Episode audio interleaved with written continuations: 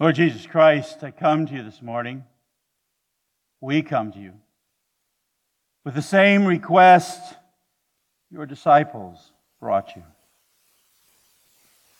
Lord, teach us to pray as John taught his disciples.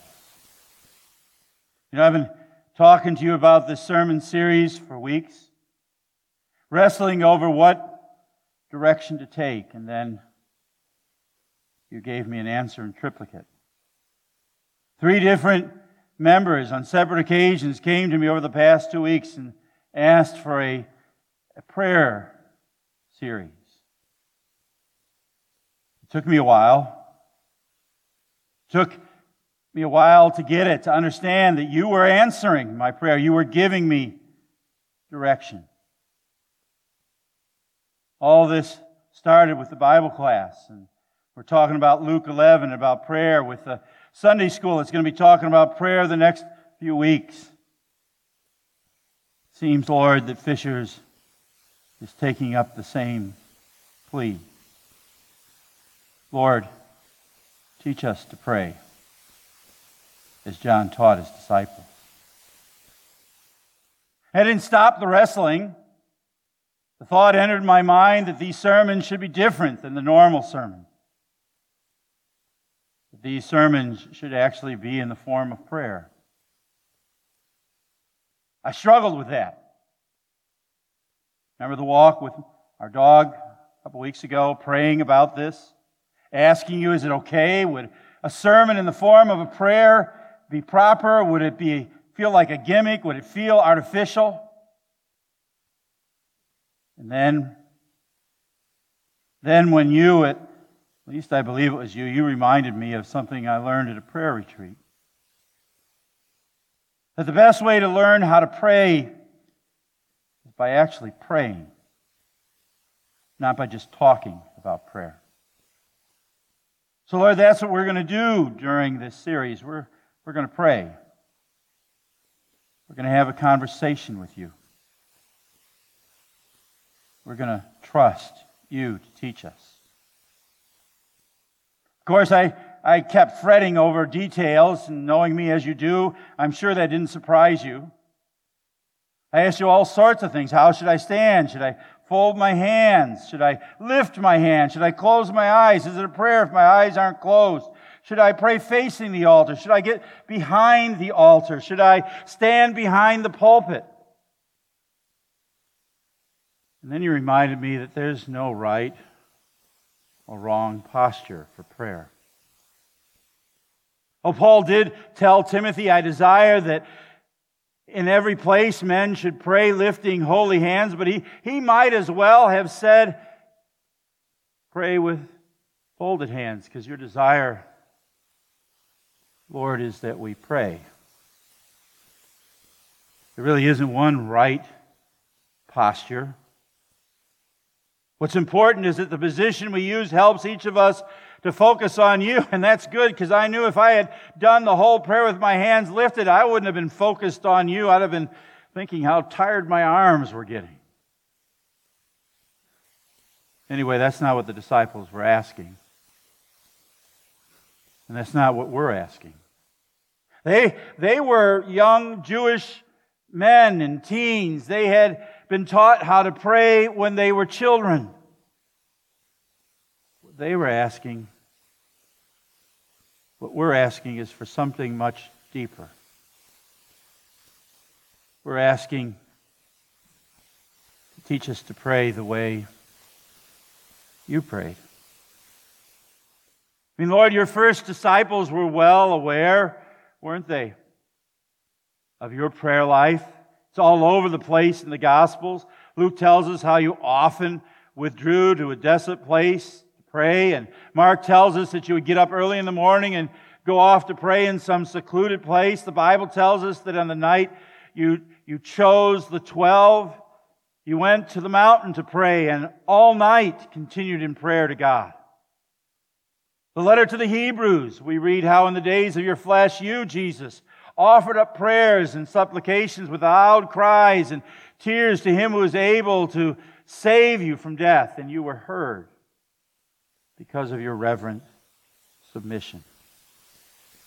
They saw that. They saw the importance of prayer in your life, the depth, the intimacy of your relationship with your Father. And that's what they wanted. We do too. Jesus, we long for the devoted prayer relationship with the Father that you have. Teach us to pray like that. Teach us to know that the heart of the prayer, heart of prayer is not whether I close my eyes or fold my hands. The heart of prayer is not that I use the right words in the right order.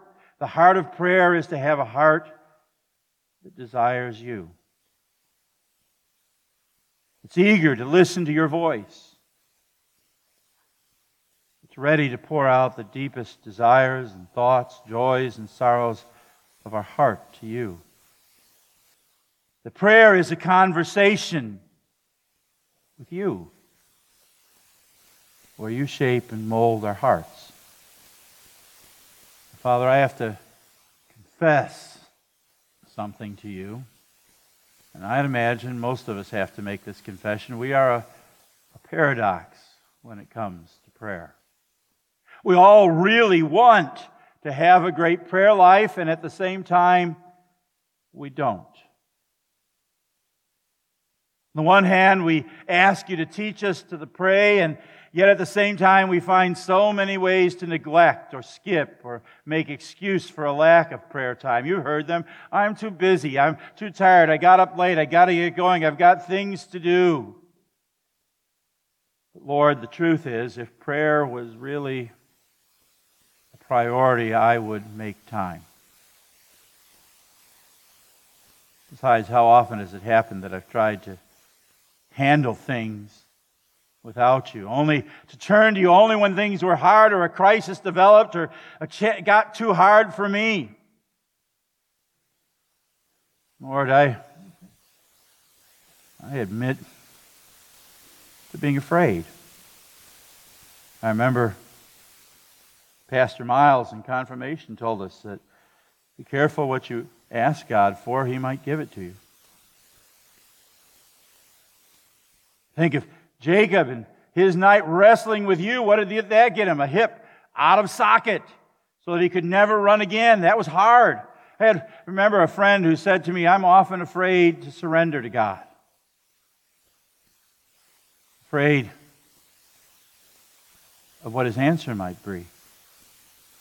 Afraid that he'll ask me to do something I don't want to do.